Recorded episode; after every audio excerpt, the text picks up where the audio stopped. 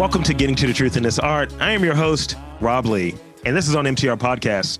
My next guest is a freelance reporter in Baltimore and graduate student studying city and regional planning at Morgan State University. Go Bears. Shout out, shout out. He previously served as an editor for the Baltimore Business Journal and the daily news website Baltimore Fishbowl. Most recently, he has written for Bloomberg City Lab, Next City, Baltimore Magazine, and the Outlaw Report. Please welcome Ethan McLeod.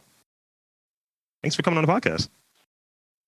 Hey Rob, thanks for having me. Uh, so yeah, this is uh, this is great. I'm glad we were able to connect because um, it's rare. I like in the many episodes that I've done of this podcast, like I kind of get a nice swath of people who are doing various things within the city, whether it be photographers, whether it be visual artists.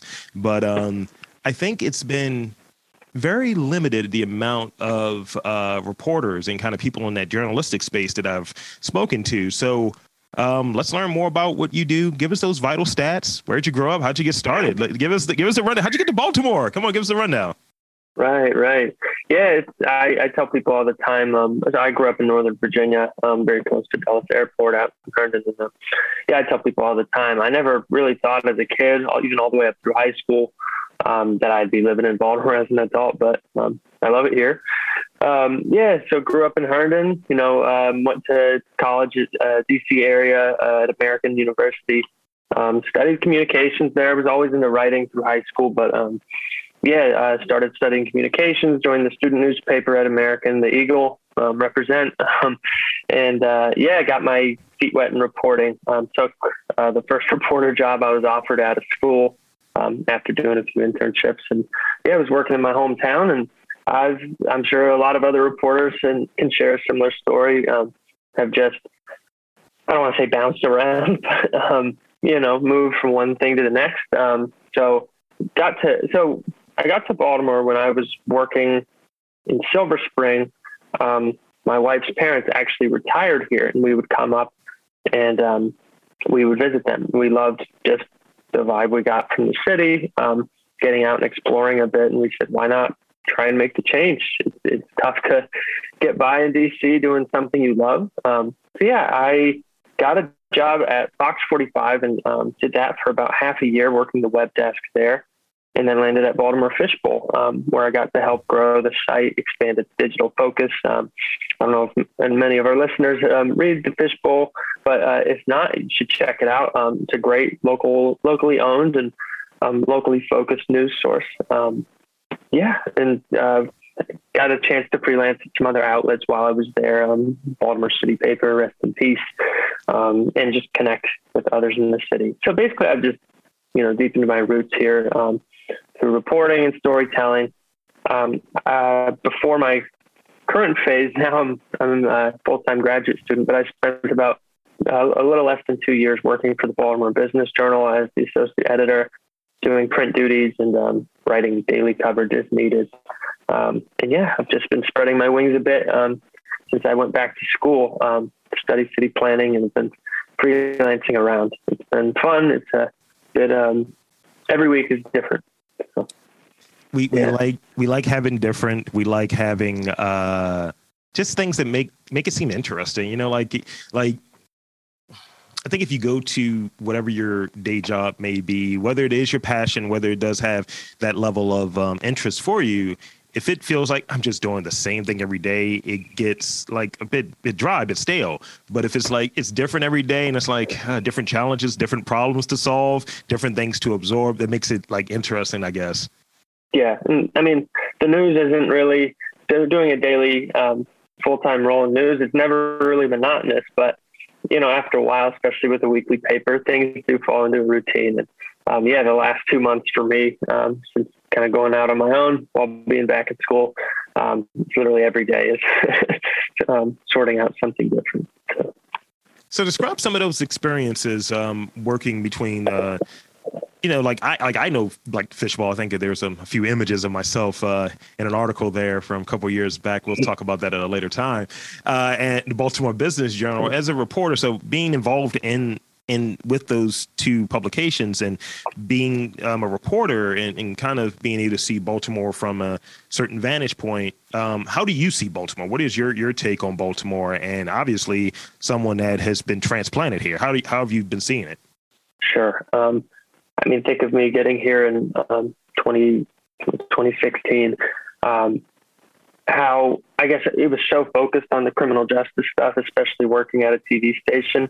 Um, it takes a few years to gain a sense of the power dynamics. So that's something that I would say is the narrative arc of all the positions I've worked in. By the time I became an editor for the BBJ, and after say a year of doing it, you really gain a strong sense of how decisions are made in this town. Um, it's not always, you know, the textbook. Uh, what, what am I trying to say? Like the you think of campaign donations and that influences decision making. It's much more subtle than that.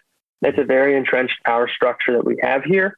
Um, uh, and that includes for business interests exerting their influence on city leaders. Um, you know, just think of the the weight of a downtown real estate broker talking to a city official about what they view as the most pressing problems and how that might differ from what folks in another side of town who lived here their whole lives would say are the most pressing problems. And which of those things um, captures the interests of those making decisions and influencing public policy the most? The cynic in, in me would say, you know, it's the it's the brokers, it's the downtown business interests that really do um, get their say out there a bit more. Of course, I think I have a, an entirely different impression of how the city works um, in terms of capturing um, neighborhood leaders and what they know to be true about how things work. I think we are always hoping um, elected leaders will listen to them more, think of life on the ground a bit more than always the bigger economic picture. Because, for example, um, gun violence is something, if you look at it from a higher lens view, um, it seems like this intractable problem. How can you possibly solve it? You just look at it in terms of numbers. That's how a lot of decisions are made. Meanwhile, you have um, neighborhood and grassroots organizations and even just community ties, informal, um, dealing with conflicts on their own. I think Safe Streets has been a perfect example of how that can really work successfully. Um, so it's a lot of what's under the surface that is driving the success of this city. And that's something that I think I've captured over the years, um, editing and writing here. It's a lot of the behind the scenes stories, and those are the ones you really want to dig up, not the uh, low hanging fruit. Absolutely. Um, I, I, find myself getting into like conversations on what's happening here, and people seem to focus on the the low hanging fruit. And you know, it's great to hear that. No, no, what's that next level? What is the next thing? Why? The what if? The so on. Those continued questions. Like what I do, I'm an analyst, so I continually ask the questions. Why is this happening? Why? You know, what what does the data say? What you know, like going to a source, let's say that may be a source of truth to try to get down to maybe why, what is this telling us or what have you. And or just using your eyes and seeing like where I'm at, um, my, the neighborhood that I'm in, it's considered blighted and all of that different stuff on the surface, but really it's a move to influence people who are living here to to move out, and that is attached to a large uh, institution here that maybe has an interest and wants to have property for their residents and their students to go to and that's that's kind of that and it's like how is it you know so dangerous and so on. Not saying that it's not but help me understand like how is it dangerous in a place where you're making only really residential property? So you're making spaces for people to live in but then the narrative is it's dangerous. And you know one yeah. one of the things that I've I've encountered that I kind of look down on it's like your cities your your places like like this. In terms of Baltimore let's be very honest about it. Baltimore is the the thing that draws people into the state um, if people aren't going to check out Carroll County, unless they're probably into like lynchings, I don't know, but uh, which is terrible. But also, it's not got a great reputation. But if you're you're coming into the state to go to to Baltimore, but then there's that weird relationship, kind of how Atlanta and Georgia is, that Baltimore is outside of Maryland, but unless it's used as a punching bag from the state, unless uh, Hogan wants to take shots and things of that nature. But it's right. it's really it's really odd how this is a it has to be some economic benefit from businesses wanting to do their business in, in Baltimore and people moving into the city but also you only hear about the dangers that are happening here, a city under siege, and so on. Specifically, like what I hear nightly on Fox 45. Like, I, mm-hmm. it, it's a really, it's really challenging for me to swallow with my analytic brain. Like, hold on, what? How, how is it both? yeah, it, um, what you're describing. I remember interviewing um, now Mayor Brandon Scott when when he was running. Um, when it was, I think we were past primary season, so he had already won the primary, but I remember asking him uh, for um, an interview for the Business Journal about whether he thinks it's about attracting a huge company to town and that's going to be the savior. Remember the HQ2 sweepstakes for Amazon years ago, and whether that is something he views as the most critical thing or if it's really about fostering existing res- uh, businesses here, which reminds me of your um, real estate analysis example. Um, and yeah, I remember him candidly saying, you know, it's not going to be some outside corporate savior. It's going to be the, the businesses that have come up here and have, you know, have their journey already. And that's something that I, I just genuinely believe about the city that, you know, our most pressing problems, it's going to be the people here who solve them. It's not always going to, it, it's, it's just very unlikely to me that it's going to be some force from above or outside that's going to bring us the answer. And that's that's tough because it's harder. It's a harder. It's a tougher pill to swallow. But um, it, you know, I think the resources are already here. It's about um, lining them up.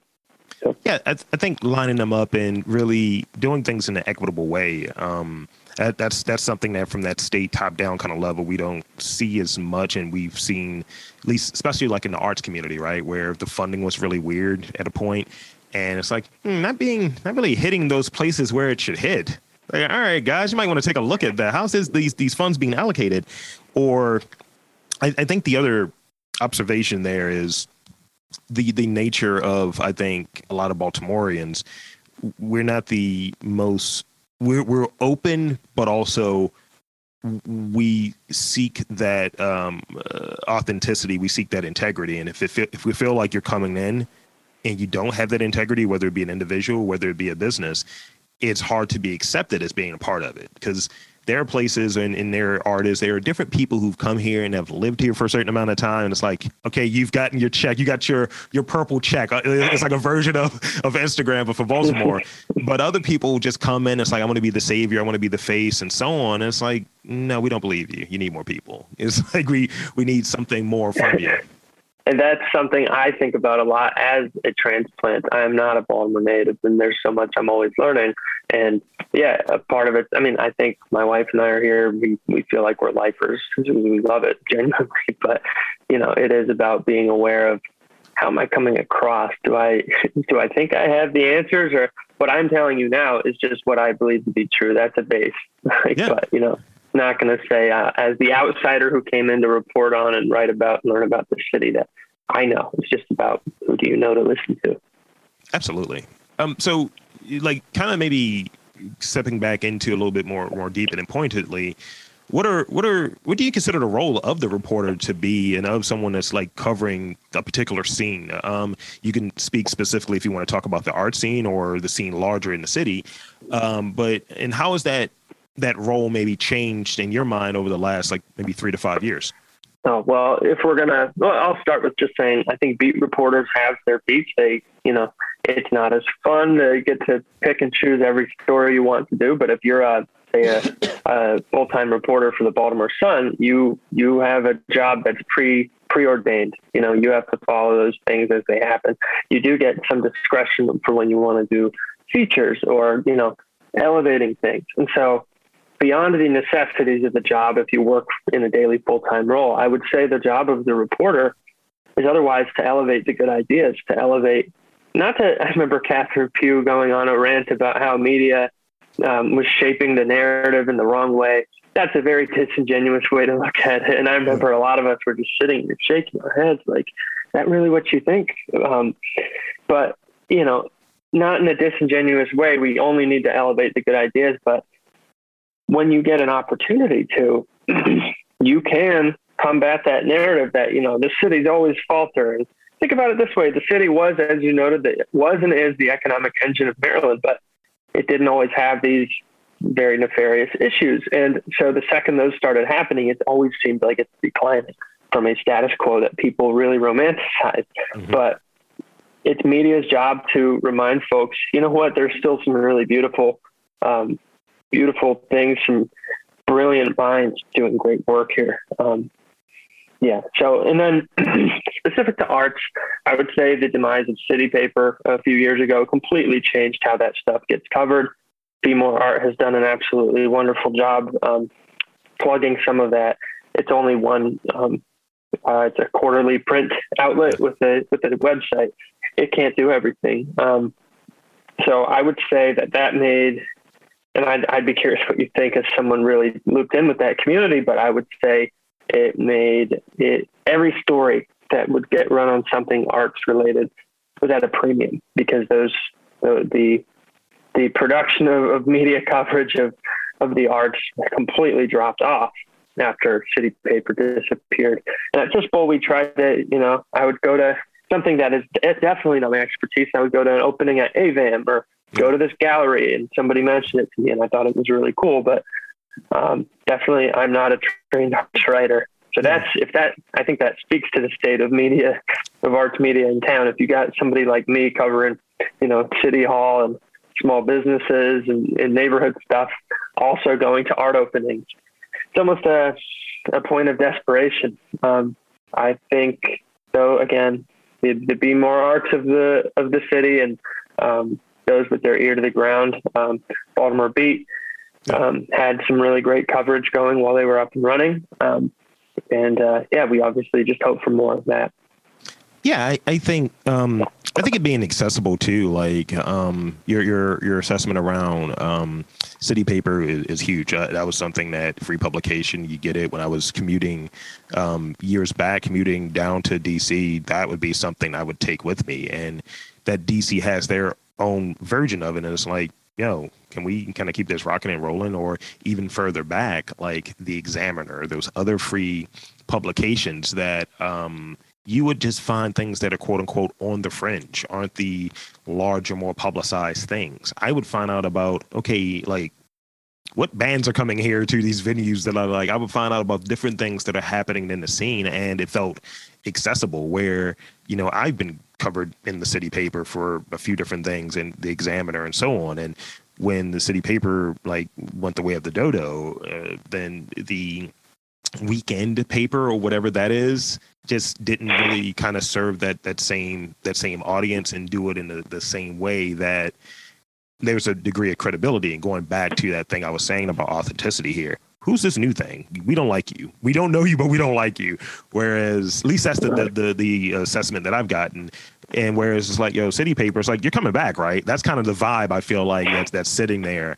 And um, they are definitely is a gap that certain either uh, bloggers and certain publications here are trying to fill, but it's just it's too large to say you're a segment within a larger publication that's covering all of these different things that are Baltimore related. You can't have like the slither. You need something that's really hitting that those those uh, different areas. And I feel like you also kind of get it some of the news maybe in these different outlets that are in the scene like you go to station north you may go to a coffee shop or something and you might see an upcoming event but it's literally more guerrilla market oriented um, guerrilla marketing oriented than it being in a publication. And i get it that those things take money but i'm always very like hmm what's the focus here?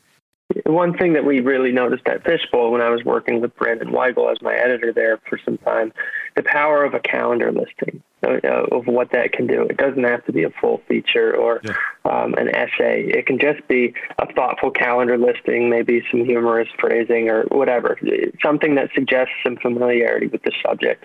And that is a very low, that's a high efficiency, low cost thing that media can do that um, that is that's kind of that guerrilla approach you're talking about. Hey, the editor saw this in a coffee shop because they go there because yeah. they know where to look.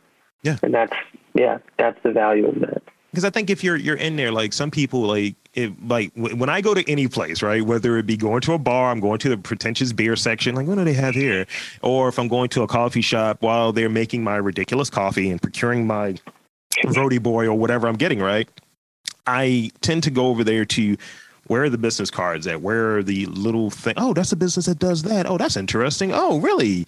And this was, is kind of supplementing what I was getting from like a city paper, having and but knowing where to look. And naturally, out of interest, I gravitate towards that to even maybe look for potential guests. Oh, I would love to interview them. They do this. They they uh they bring the dead back to life. Hell yeah, let's do it. Let's. They're interesting. Yeah. So so in your experience, um, how do you know when a story doesn't work? I've had that happen a few times and more than a few times.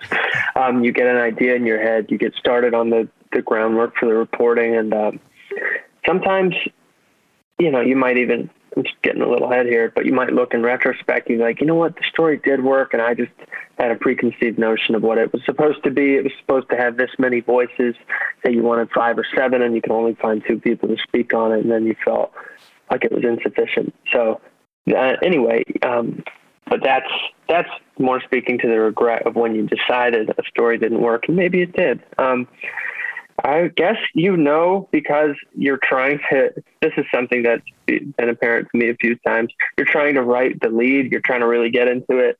Or, yeah, for those listening, uh, the the lead is your your introduction. Then below that, in a good, in a well-rounded story, you often have what's called the nut graph, which is what kind of your scene setter. You're giving the stakes for what you know, say well, this side says this and this side says this, and contextually data has shown this. So all this is happening in this, and yeah, you're you're giving the overview right there. And if that isn't readily apparent when you're when you're starting off and looking through your notes, and you just like I'm not really someone who deals with writer's block often, and I wouldn't even call that writer's block. It's just the idea blocks itself. The idea yeah. crumbles, um, or it's it's stagnant. Um, yeah. And that's, and then I guess it's better to know if a story doesn't work before you've done it than after and it's been out there and you've really tried to force this thing through and get your point across. And, um, you didn't, you, you find the reception to it is just awful. Or you hear from somebody that that's the, you know, the thing that makes your stomach drop. You get that email that says, Hey, you know, I've studied this or I know this. My best friend did this thesis on this, and you really should have looked. I wish you would have come and asked. And um, that's every reporter's regret, right?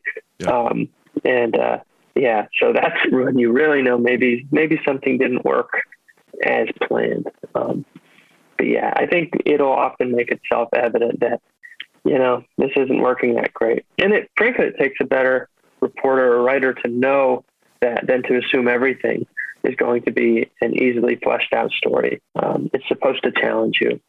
Um, and just sometimes you got to be uh, willing to admit you were wrong about your idea. Maybe it's not coming together the right way. So you you're studying at Morgan State University. I am an alumni. Uh, you know, throw my name around and people, you know, they throw flowers and peeled grapes and all of this stuff. Just just do it. You know, it'll be a great ride for you. Uh, I heard there's an interesting story of how you got there to Morgan. Um, uh, tell me more about that. And for those, since this is an audio platform, describe yourself for, for those who may not be aware. Yeah, I don't know how big of an elephant in the room this is here in the city, but um, yeah, I'm a white dude, and uh, I enrolled as a uh, as a full time student at Morgan State University this past, uh, I guess, starting this past August. Um, so I'm studying city and regional planning um, at the school. I, it's so it's an HBCU. Um, I, I would say that to what you um, just brought up, uh, that's a little more noticeable, I think, in the undergrad population than among the graduate students. A lot of the programs are, you know, it's a mix of white and Hispanic, Asian, international, and then of course like black, like black Marylanders and black um, Americans, just you know, all in the same program. Um, it is funny, like going to the, the gym there. I do that three days a week, and um, I've, I've had a a powerlifting coach end his session with the students and be like, "All right, good job, white boy." I'm there in the corner, like, "Thank you, sir." you um, that's about the. And I wouldn't even call that alienating. I would just say it's, it's funny and it reminds you, you know, um, you know, you're you, you're the odd man out. Anyway, it's been an absolutely wonderful experience so far. I um, so I found my way to Morgan State. Um, while um, I guess I thought about, I never really thought about um, city planning when I was an undergraduate student, um, studying communications and working for the student newspaper.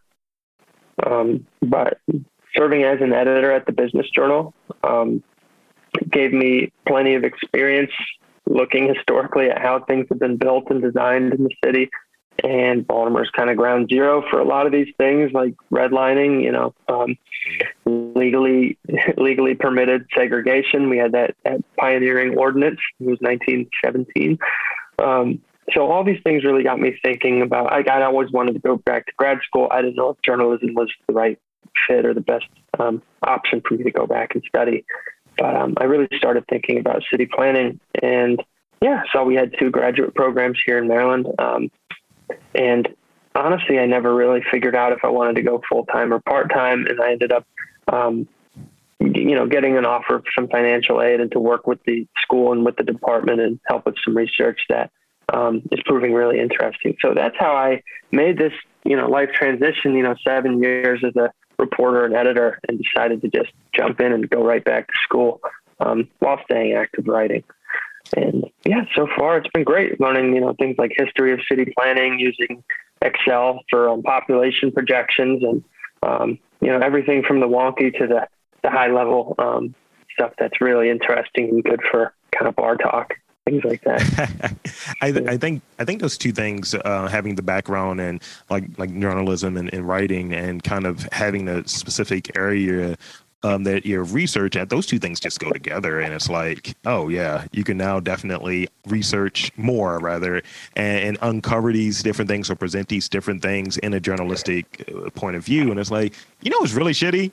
You know and, and, really and really touch it. Like yeah so let's revisit redlining let's let's hit this mm-hmm. the baltimore butterfly or the baltimore l real quick. Let's talk about that guys yeah, I, I mean, I can offer an example too. Like one of my assignments was to pick a park um, in the city and tie it to the movements we're learning about um, city and urban planning. And I picked Preston Gardens because it's just such an oddball park down there. Um, for those who aren't familiar, it's off St. Paul, right in front of Mercy. You'll see it. It's this linear park that you've probably driven by a bunch. It's got these very ornate staircases and some fountains. And um, I went, you know, I, I dove back into the news clippings from the Baltimore Sun and the the the News American from we're talking 1908 when they start talking about this and how public perceptions of what green space are and you know things like parking um, some of these arguments we're still having today and other things it was celebrated as this beautiful thing of the time and then seeing how city policy has allowed that park to really deteriorate or deteriorate or get sandwiched in between one one way roads and no longer being a park that you really want to go hang out at. That's right. an example of where journalism and this research and this academic focus really dovetailed, and um, it's been fun so far. I'm only what 11 weeks in or so, but um, very much enjoying it. Yeah, it sounds like it's it's tying things together or what have you. It's like, oh yeah, that makes sense now. Like like, oh, this is happening. This I see this now. Now I better have a better understanding of it. And it's like, oh, yeah, right. It's like that that that thought bubble or that uh light bulb goes off. Yeah, yeah. Yeah. Um so now I have like two more questions before I get into the rapid fire ones. If um okay. you could live a completely different life like maybe profession, maybe area, so on. Which which would you choose? Uh, break it down as far as you want to break it down. Sure. Um, I grew up playing basketball, obsessed with basketball. Just it was what I lived and breathed. Thought I, you know, would be uh, that, you know, the childhood dream you get. I'm going to play basketball at University of North Carolina, and then I'll go to the NBA. Um, and uh, yeah, things don't pan out for most of us, but um, what I got really into as a kid was reading biographies. Um, I think that was when I started thinking, hey, writing is really interesting. It can be beautiful while also being factual. Um, you know, this, some of this nonfiction coverage of people's lives. So, yeah, I, if I could revisit things, um, I probably would have um, carved out a, an academic focus on history and stuck to basketball, thinking of basketball historians, thinking of people yeah. who feed the information to the uh, National Basketball Hall of Fame, um, who I mean, the NBA is celebrating 75 years right now, and it's they're doing all of this, um, all of these callbacks to the greatest players and teams and these moments in NBA history, um, which is like gold every time I'm watching. Uh, now that the season's back on and, and I'm watching and listening, I'm like, God, if I, if I could only go back and just say, this is what I'm going to do. This is something I'll, I'll just make it happen. Something you, you um, just make happen out of thin air. Yeah. That would be my. I don't know how imaginative that is. That's assuming you know I grew up in the same place, did the same things as a kid. But uh, yeah, that's a fun you know alternate reality to think about. But my life was all just basketball history, you know.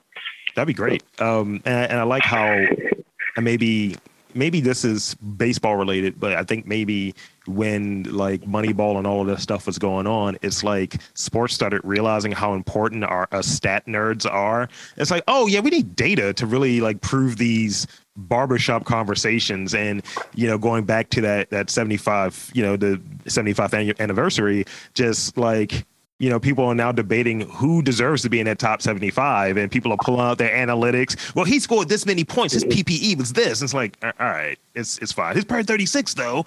It's like they play less games of different competition. It's like this is a very subjective list. Like it's fine. Um, so the last question I have uh, is: If you were stranded on a tropical island, what are two things that you would have to bring with you that you would have to have? I'm gonna go for the one that, that's gonna get me some some brownie points here. I'd probably want a picture of my wife or of my family, um, something like that. It, depending how long I'm going to be stranded there, I want to be looking at those faces that I love so much and that that um, make me feel home. If I'm stuck out, God knows where. Um, and then, uh, yeah, I I do most of my writing nowadays, almost all of it except for school on a laptop. But I would I would going to the most primitive and practical sense. I just want maybe let's let's say not one notebook, but a stack of little reporter notebooks, so that I have some I have some bandwidth and some okay. some uh, some space to fill. And I would just want a chance to um, to uh, to write. Obviously, this isn't thinking very practical. I'd probably want a knife, right? But no, uh, yeah, yeah, yeah. probably want some tools. But no, those are the things that um, thinking uh, creatively and romantically, those are the things that I would want to have with me. It's like ah, a little knife, little spear, something to get these fish or whatever that yeah, might maybe be there. something to help me eat. I don't know, but yeah, no, let's go with the notebooks and the and the picture. This is the worst episode of Survivor ever.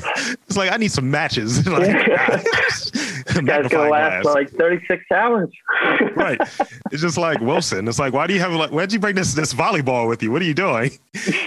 Uh, so now yeah. I want to hit you with the uh, rapid fire questions before we uh, wrap up for today. And essentially, the way that these rapid fire questions work is it's it's an effort to kind of like have a more of an inner peek in inside of you as an individual. Um, and it's just answers. You don't have to provide any extra context if you don't want to. If you want to, that's always fine as well.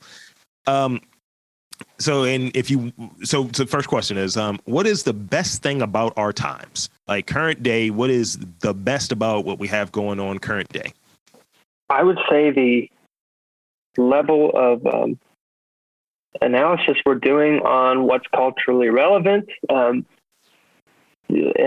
across racial and economic lines we're always being reminded to assess why is this you know today's story um, what have we missed here? I think people are thinking with a more open mind, and even everything to like politicians now have PR teams that are requiring them to, hey, don't make this gas. People are going to remind you of this.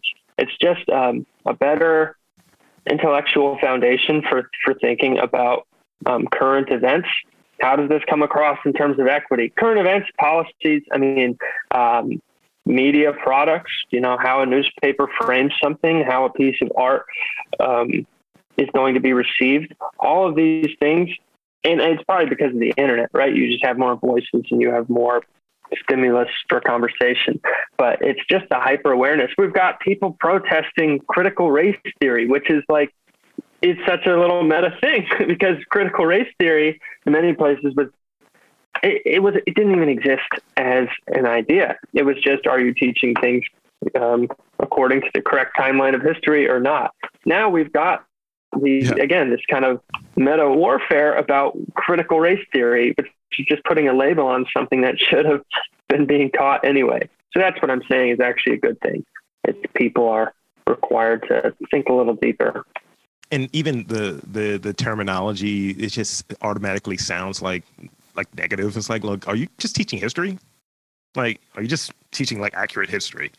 Well, uh, about that, it, it's it's like what maybe maybe what uh, last year um, we were covering on one of my other podcasts about um, pop culture and how uh, certain entities were being dragged for having like really weird stuff like some stuff that was old some stuff that was newer case in point it's like huh Jimmy Kimmel was doing blackface at one point, like as Karl Malone, and we didn't really talk about that. Or the Golden Girls had this weird kind of homophobic thing in an episode, or 30 Rock. And I was like, uh, uh, do we need to keep that stuff in there? Do we need to add a disclaimer or do we remove it? I was like, I want y'all to look messy. I want y'all to show that you didn't have a person in the room that may have said this is a bad idea. Mm-hmm.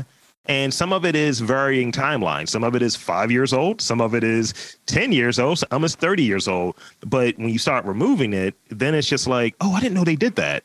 Well, I, I remember it. I'm 36. I remember these things. Like, what, what are you saying? And it, it it's this sanitizing kind of thing and it removes history and it makes me think and maybe it's just slippery slope but i just think like it almost gives people license to say well this is the reality right. until it's not. yeah i don't so you can pull up someone's tweets from 10 years ago to kind of take a shot at their character if they're doing something like I remember uh, uh, Chrissy Teigen or what have you. She was talking about uh, that that that girl and that Courtney Stodden girl, and it was yeah, and it's like, why are you saying? I was like, I remember when this was. I was like, this isn't cool at all. And then it, it we we recently surfaced this. And it's just like, no, it's this was a thing. It, it sucked then. It still sucks. Like, why are we bringing right. this up because it's new? It always sucked. but, um, next question. But we're asking those questions, and that's yeah. you know, it's it's a constant yeah. way of thinking. Uh, worst thing about our times currently. Uh, what do you think is on the uh, other side of that coin? Right. I think once we've had those conversations, we get very complacent. We say, what? We already addressed it. What? We had a defund the police movement last year. Meanwhile, cities are reversing these these cuts to police budgets, things that progress progressive folks care about. Yeah. It's it's saying that the conversation was enough. Um, that the symbolic, you know, mm-hmm. changing, what was it? Uncle Ben's changed their logo and and kept Uncle Ben Uncle Ben's yeah, Aunt Jemima. And they kept yeah, yeah, Uncle Ben. And it, anyway, it's just um, we think that that's enough, and it doesn't. So yeah, I guess what it's the other side of the coin, as you said. What I, what is one of the best things is also the worst thing. We get very complacent. We have very short attention span but maybe that's just what I should say, short attention span um, that we all seem to have, um, and so much information coming at us. I think the the Gen Zers will be really good at, at processing this stuff, maybe better than we we can. They'll be like their brains will be like more advanced computers when they're our age. This is me aging myself, by the way. Yeah. But um, yeah, they'll just, oh, no. they'll just they'll maybe they'll be better at having better attention spans and focusing on multiple things at once. Because I think we forget very easily. Yes. And I, I, think there's also an element of, of sneak dissing that goes on there too. Like, you know, as you put it, we were talking last year about defund the police. Now we're trying to rebrand it. Yeah, let's refund the police. Let's put like 28 million there. It's like, shut up. Like, like, or you have states like like Florida, you know, kind of pushing along this notion of oh well feel free to come down if you haven't been vaccinated if you're unable to go to work and you can police here. It's like this is not wise at all actually. It's a little dystopian. It's it's how how the like when the attention span wears off when the focus wears off it's now this really like shocking dystopian reality that you might have you know might have been a little tangent in huxley when you read it in high school and now it's like literally playing out in front of us so it it feels almost like when you're watching someone that's like a celebrity in a in a in pop in a movie or a TV show, and it's like, look, um, you're, you're polling down like pub, like public relations style. It's like if we can just get past this first week, just, then we can go back to all the bullshit we were doing, beating up Negroes like hotcakes or whatever it may be. Uh, okay, um, since you mentioned this, I took one of the questions out and I replaced it. Since you mentioned yeah. this, I didn't know this detail about you, so I had to ask. Favorite NBA player? Oh, uh, Larry, Larry Bird. Um, he okay. he ran himself into the ground just which is like a, a, really work ethic thing that I'm, I'm um, sadly very about. very, uh, you know, the absolute, the absolute teammate martyr, um, uh, Larry, um, really putting himself out there. There's, I, I also have a, I, I sprained my back last year and weirdly felt very connected to Larry after uh, after that happened and you know building my strength back up. This is my little mini heroes uh, playing basketball and getting back in shape. But every time I watch old clips of Larry Bird, I'm just thinking about how grueling and how how grueling that was and how much he loved um, what he was doing and how dedicated he was. So. I, I, I like like I just remember like I, I saw some some Larry um towards the the back end of his career and it was always kind of that thing of like who's the the, the dope white boy what have you. And I was like, no, Larry, Larry Bird is just Larry Bird. It wasn't one of those Larry things of oh he's just yeah. And yeah. I just remember that that interview they had with him. Um, I think when like LeBron and Carmelo when maybe Dwyane Wade first got in the league, and he's like, yeah, when I was playing, it's like I kind of want like the good guys after me. I don't want like a white dude guarding me. And I was like, oh shit and I was just like, wow. I was like, Larry, Larry for the three. yeah. You know, he, I think. So it's like, you know, points, sir. Yeah. He, you know, the way he played, it transcended race too. It's just, it, it and that's a, you know, I had friends nickname me Larry when I would play with them because I was just the dude playing a bunch of other black dudes. So that name, you know, uh, that image, but really it goes much beyond race. Just looking back at how he played, it's, it's unbelievable. Absolutely. Yeah, legendary when I when I think of the three point shot, I immediately think of Larry Bird.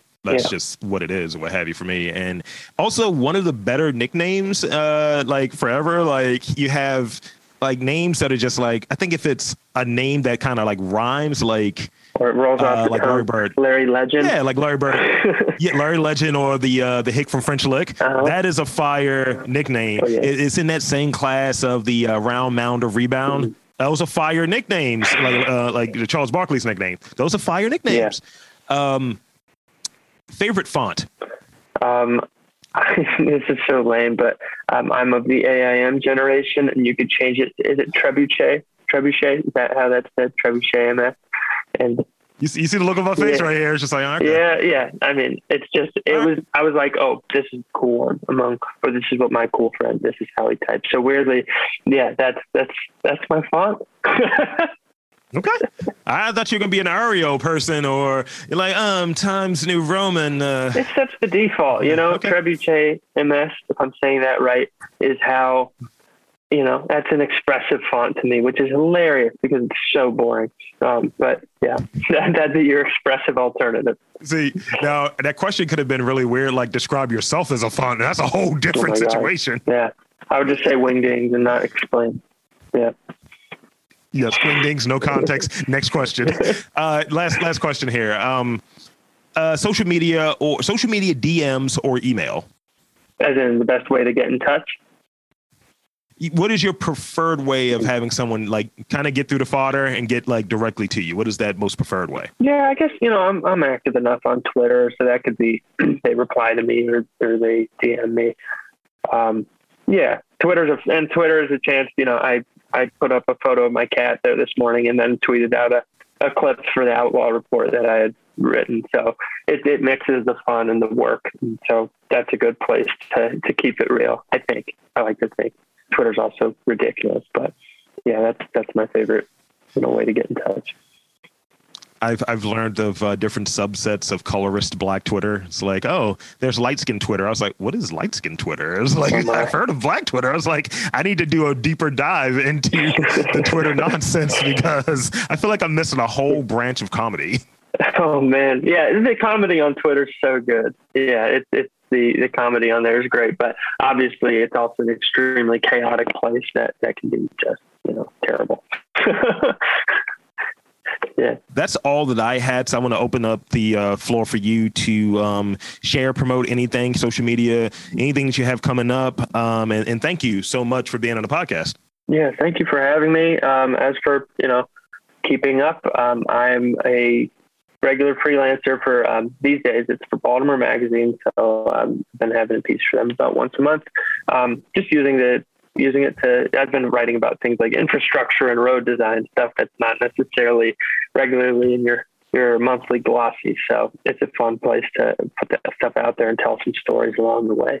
Um, if you care about cannabis news, uh, please follow the Outlaw Report. It's a, you know, it's it's a trope, you know, but it, it's something that's being taken more seriously because soon it's going to be just like your, uh, or maybe if you already live in somewhere like Colorado or uh, Washington or California, it already is like your neighborhood liquor store. It's just there, and it's a huge changing field. Um, yeah, and uh, I'm at Ethan F McLeod on uh, on Twitter, and um, yeah, please engage. Hit me up. So there you have it, folks. Um, I'm Rob Lee for Ethan F McLeod, saying that there's art in and around Baltimore. You just have to look for it.